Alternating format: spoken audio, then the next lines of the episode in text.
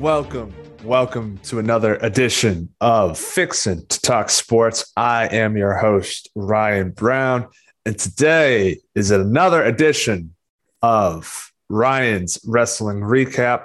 Today, I'm going to be going solo to recap recent events in both WWE and AEW.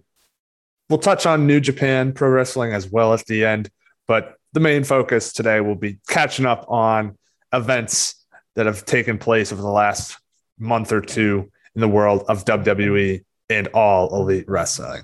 Let's get started with the world of WWE. They've had a couple pay per view events recently, mainly being Extreme Rules back in September and Crown Jewel, which just took place recently here in October.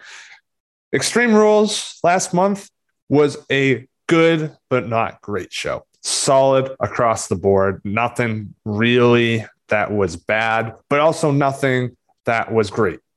Uh, you had a six man tag featuring the brand new WWE champion, Biggie, and his New Day comrades picking up a win over the former WWE champion, Bobby Lashley, and AJ Styles and Omos.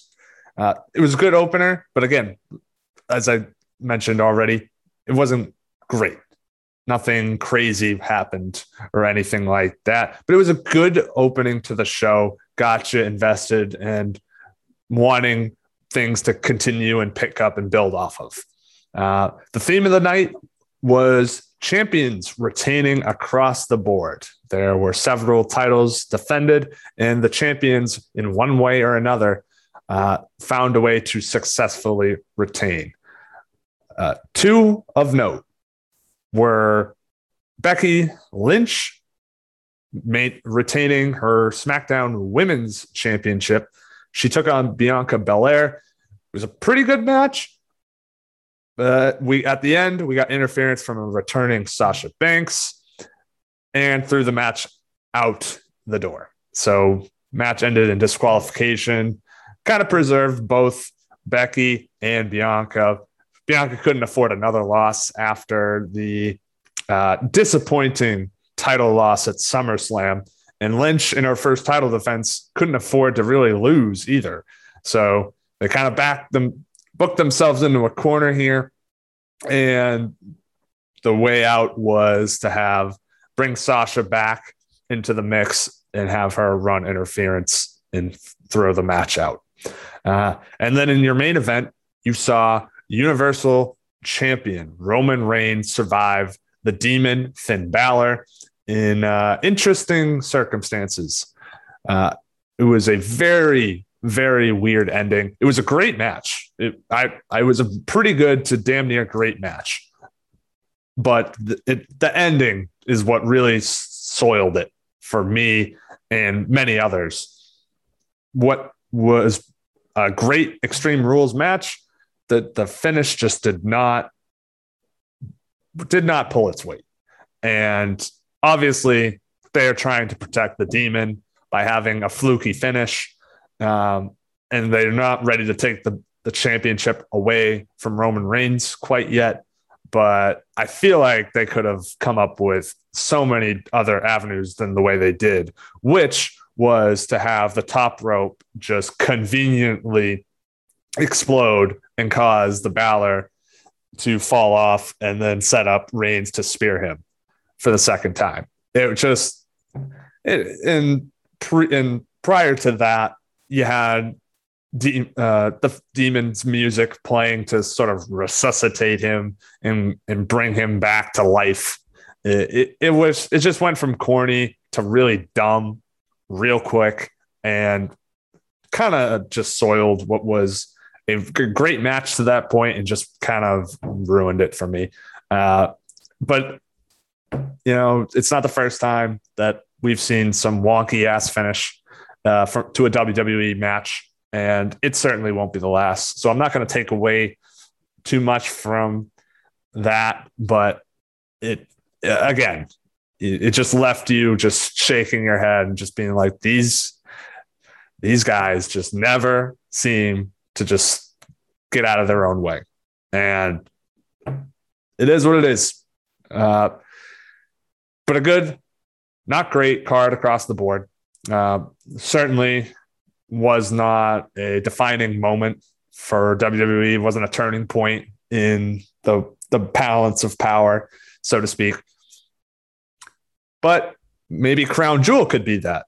Crown Jewel featured some matches that w- right before the new rosters took place, and more. I'll get into the WWE draft uh, in just a, a little bit here. So Crown Jewel kind of felt like the end all first.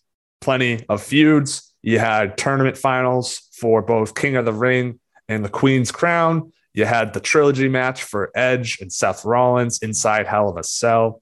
You had Roman Reigns versus Brock Lesnar for, the, I think, the fourth time uh, for the Universal Championship. And you had Becky Lynch defending the SmackDown Women's Championship against both Bianca Belair and Sasha Banks. What we got was more of the same from Extreme Rules. All the champions retained, all four titles that were defended were successfully retained. Uh, Edge and Rollins kicked off Crown Jewel inside Hell in a Cell, and this was a masterful performance from these two. The the first match at SummerSlam, as well as their rematch uh, at Madison Square Garden on SmackDown, were both great, and this one was just as great, if not even better. Uh, I think it was the right choice to kick off the show because it just it was just amazing start to finish. Uh, so many callbacks to spots from their rivalry over the last few months, and it seemed, and I even I even liked the finish, which because it's not something that you would have expected uh, whatsoever. In that Edge used Seth Rollins' finish in the curb stomp to put Rollins down for the three count. Did not expect that, didn't see it coming, but it was a pleasant surprise. One and whenever you can be surprised in the world of professional wrestling, you take it as long as it's not stupid. So, Edge Rollins 3, uh, another classic trilogy. And hopefully they'll put this on the back burner for plenty of time. And maybe somewhere down the road, we can revisit it and get a fourth addition to it. Uh, but a great way to end that feud. Uh, will be interesting though, as both Edge and Rollins ended up on the same brand. More on that in just a bit. With the King of the Ring and the Queen's Crown tournaments, you got Xavier Woods defeating Finn Balor and Zelina Vega defeating Doudrop to become the respective King of the Ring and Queen Crown winners. Uh, the Queen's Crown tournament, which was its first uh, edition of it, kind of left a lot to be desired. It was an eight woman tournament four from SmackDown, four from Raw, just as King of the Ring was. But the average match time for the seven matches was, I think, three or four minutes. That's that's just not going to do it. And there were definitely, while there were some surprising results, I didn't expect Vega and Doudrop to be the final. So I'll give them credit there. But I just, there was nothing to write home about this this tournament was literally the sole purpose was for to give Zelina the title of Queen Zelina. And hopefully she's able to run with it and make something of it. But if not, then nothing was really accomplished in the Queen's Crown tournament. For terms of King of the Ring, this is kind of Xavier Woods' crowning moment as a singles competitor. We've seen Kofi Kingston and Big E get theirs, most notably Big E recently becoming WWE champion. Kofi became champion, WWE champion a couple years ago at WrestleMania. And now this has seemed like Xavier Woods' sort of moment in the single spotlight. So good for him. It was a good tournament final match. The tournament itself was hit or miss. Some of the matches were solid, some of them could have been left something to be desired. But all in all, I'm not going to complain too much about uh, the tournament and the tournament results. Uh, and hopefully, Xavier, just like Zelina, can run with the mantle of King Xavier.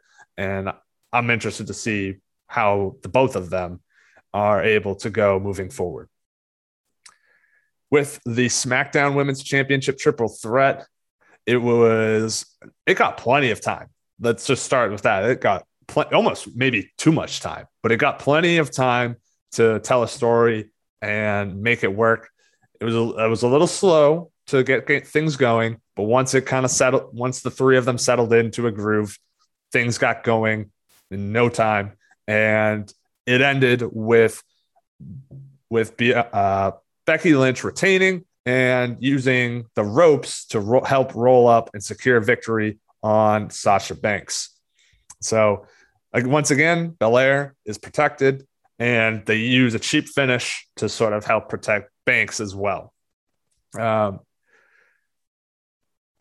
I don't like that once again they had to with the the WWE draft results looming and taking effect the very next night on SmackDown that when they booked themselves into a spot where they could have made a definitive moment and sort of gotten and not have to do a title swap, which is let's just get into that part.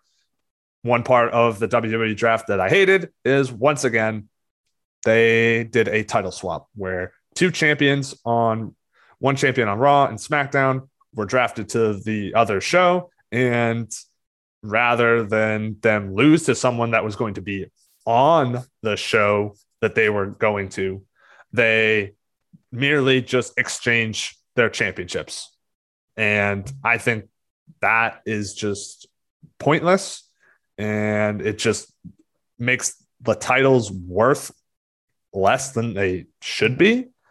And so with this triple threat at Crown Jewel, you have Lynch and Belair both going to Raw, but they're competing for the SmackDown Women's Championship. It just seemed like an easy way for Sasha Banks to pick up a big win, having returned from after her returning from uh, post SummerSlam, and they just opted to keep the belt on Lynch just like they opted to keep the belt on Flair when she defended on Bianca Belair the Raw before Crown Jewel. You could have easily had Belair pick up a big win over Charlotte, and you could have had Banks pick up a big win over Becky Lynch in a triple threat. And you could have even had Banks defeat Belair, who was already the champion. And that way you protect Lynch. Yes, Belair takes the loss, but she's the champion and she can build back up with the, the belt. Uh, so I feel like there was just a missed opportunity with the smack with just the women's singles titles in general here. But still, the triple threat was a really good match and very much enjoyable throughout. In the main event, we saw the fourth edition of Roman Reigns versus Brock Lesnar. This time, Roman Reigns is the defending champion, defending the Universal title. Uh, and this time, Paul Heyman is by Roman Reigns' side, or is he? That is still the big question that did not get answered during this show. End of the match saw Paul Heyman with Universal title in hand just toss it into the middle of the ring between Roman and Brock and just say, you know what to do with it. And just kind of adding another layer to all of the kind of conspicuous comments where he's Heyman has not been taking any sides uh, for the most part in his comments and kind of leaving it up to whether or not he is still kind of behind the scenes working in tandem with Lesnar is where who he was the former advocate of, or if he's still Roman Reigns' main man, the wise man for Roman Reigns. Uh, Lesnar ended up grabbing the title belt and winning a tug of war with Roman, only to turn around and eat a double super kick from the Usos, the SmackDown tag team champions and part of the bloodline with Roman, setting up Roman to hit a second spear on Lesnar and secure the victory. Uh, again, nothing was really solved here in this match, and there are still more questions than answers. Uh, it was a solid showing from these two again, but when you're on the fourth edition of your mat of your head-to-head series, and yes, this one had the the element of the the new element of Paul Heyman being on Roman Reigns' side, or is he? That at least brought some intrigue to the match. But in terms of the match itself, it wasn't much different than prior editions. So this one's going to have to be very storyline driven in order to kind of drum up interest in it because at some point there seems to be another showdown between the two looming because again nothing was solved that means we're getting Reigns Lesnar 5 and i think we've it's it's to the point where we've beaten it down so many times that, and we know that they can put on good to very good matches together, but they're not really changing a whole lot in terms of the match build. So when you're seeing roughly the same sort of match each time, just maybe the story is a little bit different or the amount of finishers it takes to win in each time changes it doesn't it doesn't really do it from an in-ring perspective. So gonna have to be very story driven. And that's what this past edition was. So we'll take it. But uh, hopefully, if there is a rematch down the line, it's gonna have to continue to be heavily driven by storyline. Now, I want to get into the draft. We already started by talking about how the women's singles titles were just swapped. Um, but realistically, outside of even that, I don't even know if you would call that a shock, but there really weren't any shockers in the draft this year. And that kind of sucks because uh, back in the day when they started doing these brand split drafts, uh, they they used to do some sort of shocking draft pick or some sort of shocking moment, uh, something that would really just blow your mind. And I feel like the draft has just gotten very complacent, and there's really no point to it other than just announcing, "Oh, you're, you're they're honestly better just showing having the the roster, not even announcing the rosters. And once you say that the draft has been done, just having wrestler X or wrestler Y just show up to their new brand and just seeing how it is. That they're honestly better off doing it that way. Uh, because there really weren't any shockers. You get Raw, Raw gets Becky Lynch, Bianca Belair, Finn Balor, Seth Rollins, Edge, Kevin Owens, and the Mysterios, just to name a few from SmackDown. So that's a pretty impressive haul for Monday Night Raw. Um, I think if there was anything uh, close to a shocker, uh, it would probably be that Bianca Belair makes the move from SmackDown to Raw. But I think even that was was somewhat expected, given that Belair has already had a title run with the SmackDown Women's Championship, already dropped the title, and has seemingly run through most of that. Had run through most of that edition of the the women's roster. SmackDown, on the other hand, gets Drew McIntyre, The New Days, Kofi Kingston, and Xavier Woods, Charlotte Flair, Shayna Baszler, Sheamus, uh, as well as Jeff Hardy and Ricochet, just to name a few from Raw.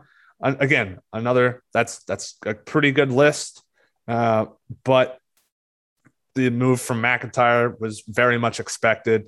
I think, if anything, the biggest shocker, uh, or if anything, was Hit Row got drafted from NXT to SmackDown.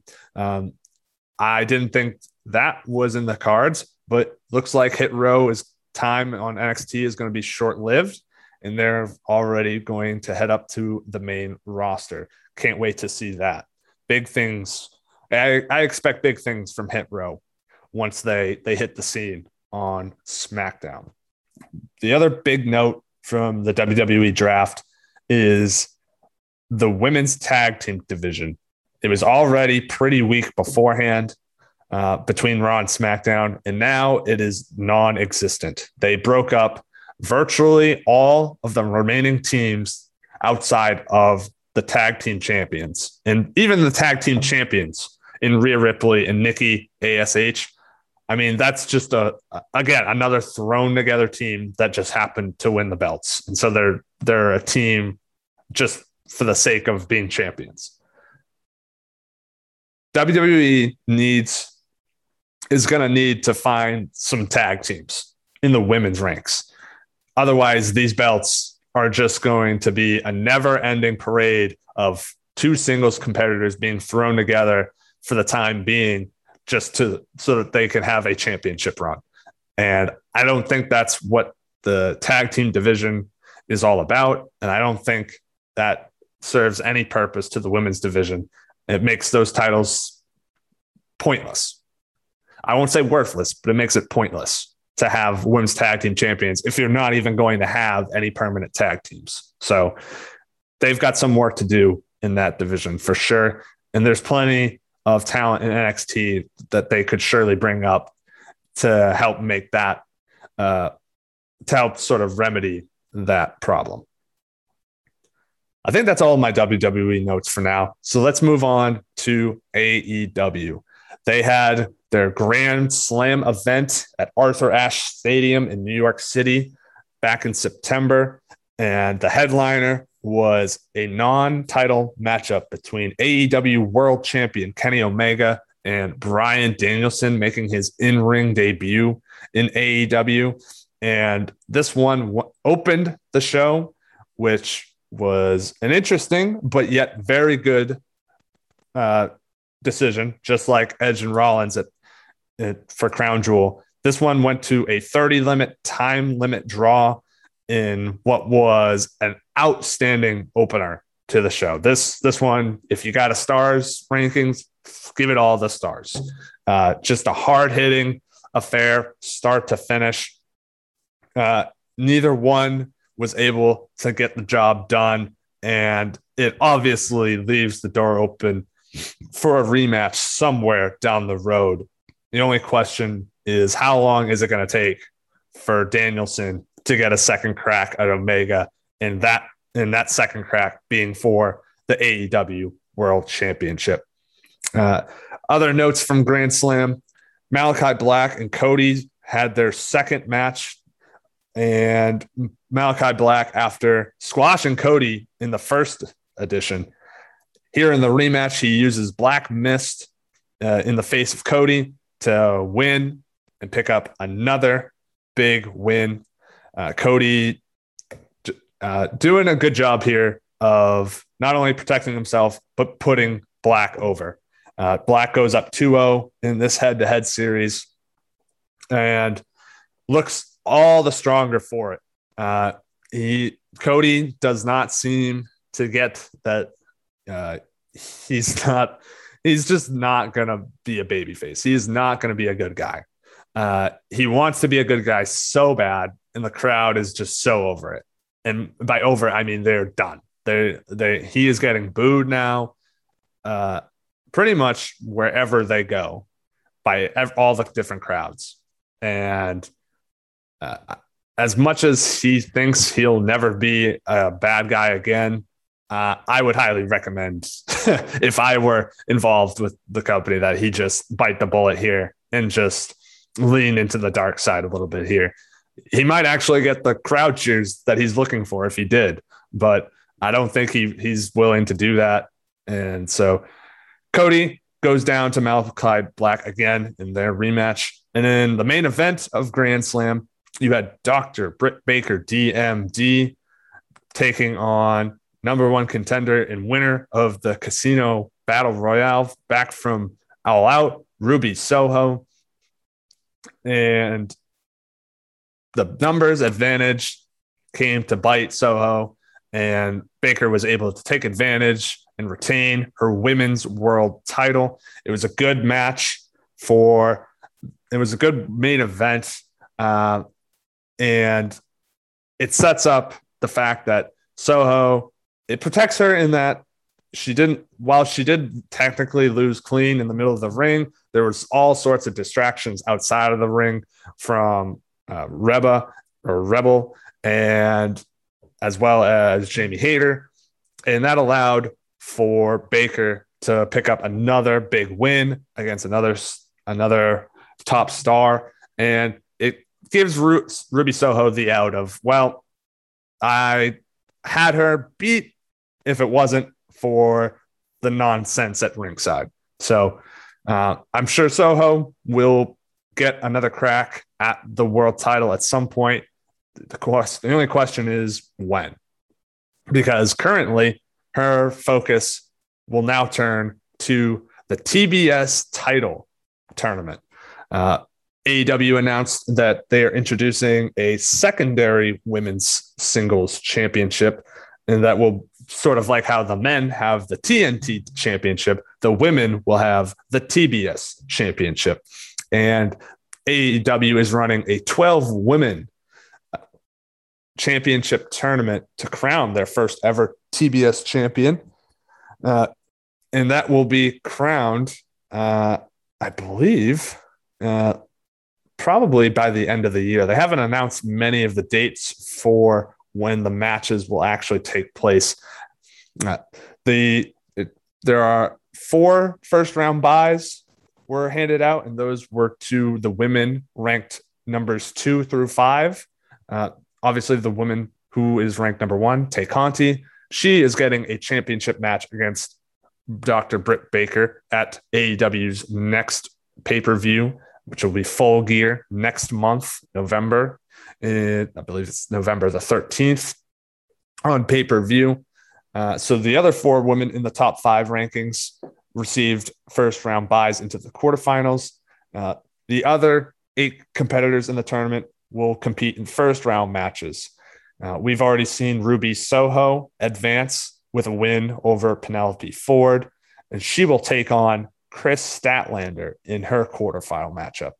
I think when I'm looking at the brackets here, the other first round matchups include Anna Jay versus Jamie Hayter, the Bunny versus Red Velvet, and Serena Deeb in a rematch from the Homecoming show earlier this month against Hiraku Shida uh, or Hikaru Shida. Ah, geez, messed up that one. Anywho, I think the most interesting first round matchup has to be Deeb versus Shida. Uh, the homecoming match, Deeb used nefarious means to win that one and deny Shida her 50th win in AEW. And I think her leaning into her villainous side is can only mean that she's bound for big things here in this tournament. And I think uh, we, but the the the thing about that is I'm not sure. That's what I think it should happen. If you're going to turn her right before the tournament and then have her run a rematch with the person she turned heel on. I can only assume that that means big things are in store for her. But I think the, the biggest thing about to take away from the TBS title tournament is the unpredictability of it. Yes, Ruby Soho is probably going to make a deep run in this, but she her quarterfinal matchup is going up against the woman who challenged for the AW Women's World Title at the last pay per view back at All Out, who was undefeated at the time in Kris Statlander. So I wouldn't be surprised if Statlander beat Soho. But at the same time, it feels like Soho has to make a deep run to sort of be on a on a redemption run, so to speak, to get her back in the mix for a championship. So I which which gives out there. Who only time will tell. In in the other quarterfinals, uh, the other first round buys were handed out to Thunder Rosa, Jade Cargill, and Nyla Rose. You have Jade Cargill, who's been undefeated, making quick work of all of her opponents so far. She's going to get either the Bunny or Red Velvet. If she gets Red Velvet, that's a rematch for her uh, from, I believe, Rampage about a month or two ago. And while I would presume Jade Cargill is going to make a deep run in this, I don't know that maybe that the plan is for Jade Cargill to make a run and then come up just a short, just a bit short, and then move on to the women's world title picture. Uh, but again, who knows? Uh, Serena Deeb, Shida, the winner of that one faces Nyla Rose. We've already seen Nyla Rose versus Shida, uh, not only for the women's world title uh, once, but twice. So I think that another a, another round of Shida Rose shouldn't be in the cards, but Shida getting her 50th win at the expense of Serena Deeb, who initially denied her and and turned heel in the process of that, could also be a big one. So again, I don't know who's going to win that one, and I would assume that the winner will beat Nyla Rose, but AEW seems to have uh, seems to very much hold Nyla Rose to a high level uh, of a high. St- they have uh, very they believe in her very strongly, and so she uh, in previous tournaments she has done very well. So uh, again, I would not be surprised if she ran, if Nyla Rose had a deep run in this tournament, and then the winner of Anna Jay and Jamie Hayter will take on Thunder Rosa. I I'm pretty confident that Thunder Rosa will beat the winner of of that first round matchup. But then when she gets to the semifinals, presumptively against Jade Cargill, uh, that's a complete toss up for me. I I don't know who wins that one. Likewise, even the winner of Statlander Soho, I don't know if they're going to beat whoever comes out of the, their end of the bracket, whether it's Shida, Deeb, Rose. I, I have no clue. Um, so I think that's the best thing about this tournament is that I have very little idea who's going to win most of these matchups. And that's all you can really ask for, as I said earlier. Unpredictability is the best thing that professional wrestling can do. But that is not the only tournament that AEW is running right now. They also have their they have also brought back their world title title blah, eliminator tournament. And that bracket has been released. It is an eight man tournament, just as it was last year. Interesting to note that last year's world, world title eliminator tournament final was Kenny Omega beating Hangman Page. And those two, obviously, Kenny went on to beat Mock Jon Moxley for the world title. And now Omega defends that world title against Hangman Adam Page at this year's edition of Full Gear.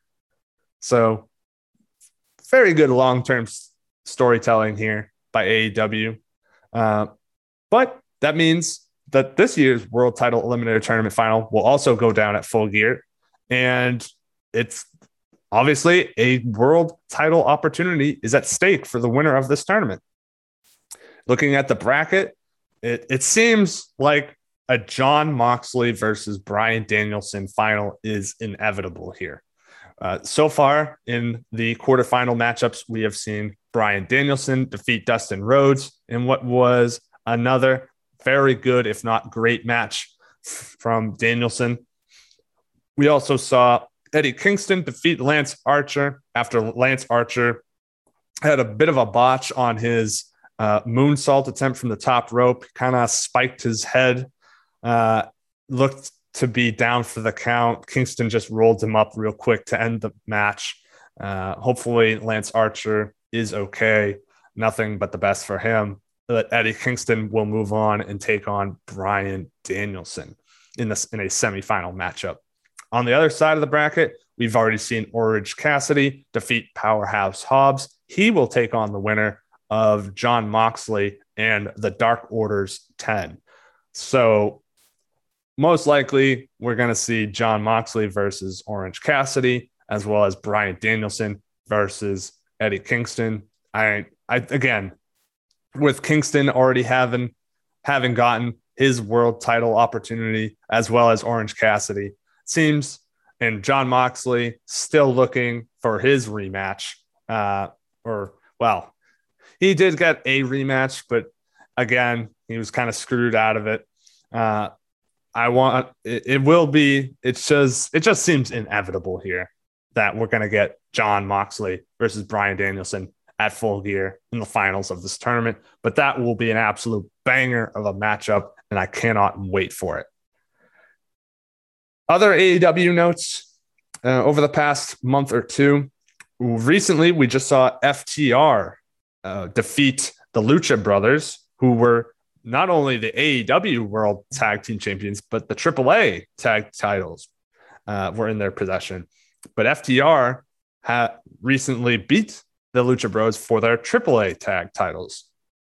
It only seems, uh, again, that they're inevitable that these two will have a rematch, and it, the rematch will likely be for the AEW Tag Team Championships.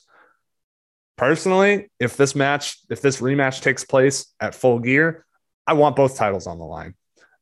Uh, I think that's kind of selfish of me, but at the same time, when you're you've got a when you've got two teams going up against each other and both of them have have their own tag team championships, it just feels like if one is on the line, the others should be as well. And that's one of the kind of sticking points that I haven't, uh, one of the few things I haven't liked about All Elite Wrestling is they've been partnering with other companies, which has been absolutely fantastic, whether it's been Impact, New Japan, uh, AAA, you name it. But if you're going to bring those titles into your company, whether or not, whether it's your wrestlers in AEW winning those titles or somebody from their company coming over with those titles. I feel like if you're going to have one of your own titles on the line, theirs should be on the line as well. Um, but that remains to be seen. Probably won't happen, but I sure as hell would love it if if we saw title for title on pay per view. Uh, speaking of wrestlers from other companies, Minoru Suzuki was back in action on All Elite Wrestling uh, television waves or YouTube, so to speak, taking on Bryan Danielson. This match was incredible. I cannot believe they handed this out for free. Uh, not only was it not even on TV, it was just on YouTube. It, it was an absolute incredible match, start to finish. 25 minutes or so of just absolute brutality and there it, there was no tables, no ladders, no chairs. It was just beating the hell out of each other, and I enjoyed every second of it. So shout out to those two. Bryan Danielson has just been putting out bangers ever since coming to All Elite Wrestling, uh, and hopefully that will continue uh, for the rest of his run here in All Elite Wrestling. And lastly, uh, I I'm interested in my, my boy CM Punk, he's making his dynamite in ring debut uh, shortly against Bobby Fish. Bobby Fish coming over from NXT uh, after the recent wave of releases there. Uh, Bobby Fish has had some solid matches with some up and coming talents. Um, and now he gets a big time match against the best in the world on TNT, AEW Dynamite. I can't wait for that one. I don't, I'm not going to call it Punk's first big test uh, on TV, but I think we're getting to that point where he's going to start to have some matchups where the thought might creep in of, oh, maybe he's going to lose this one. I don't think this is, I don't think Bobby Fish necessarily represents that quite yet but we're we're we're starting to move the needle in that direction of whether of wondering if Punk is going to actually win the match or not. And lastly, before we wrap up, I would be remiss if I did not mention a little New Japan Pro Wrestling note. The G1 Climax 31 tournament recently wrapped up and it ended the same way it began with unfortunate injury. Uh, at the beginning of the tournament, one of their mainstays, one of their superstars, Tetsuya Naito, went down with a knee injury. It was bad enough to the point where he had to be removed from the tournament entirely and had to forfeit all of his matches uh, outside of the first one, which was very much a shame. But the tournament final saw Kota Ibushi looking to win his third straight G1 climax against uh, mainstay Kazuchika Okada. And at, towards the end of the match, Ibushi went for a Phoenix splash and landed awkwardly on his shoulder, appeared to dislocate it, and was unable to continue the matchup, thus bringing the final to a screeching halt and handing Kazuchika Okada the G1 tournament final victory. Uh, that means Kazuchika Okada has earned a IWGP World Heavyweight Championship match for the upcoming Wrestle Kingdom pay per view in January. Uh, but surely, if Ibushi is able to recover in time, they will run it back properly uh, before then. But if not, looks like Okada's first challenger for the for his title shot at Wrestle Kingdom will be the Bullet Club's uh, Tama Tonga, who was the only person who was able to beat Okada during the G1. Uh, so, unfortunately, the G1 ended the same way it began with unfortunate injury. Um, but hopefully, Ibushi is able to make a quick and speedy recovery. And so they can run it back and have him back in time at the very least for Wrestle Kingdom. But I think that's going to do it for this edition of Ryan's Wrestling Recap and Fixing to Talk Sports. So for Ryan Brown, we will see you next time. Go do.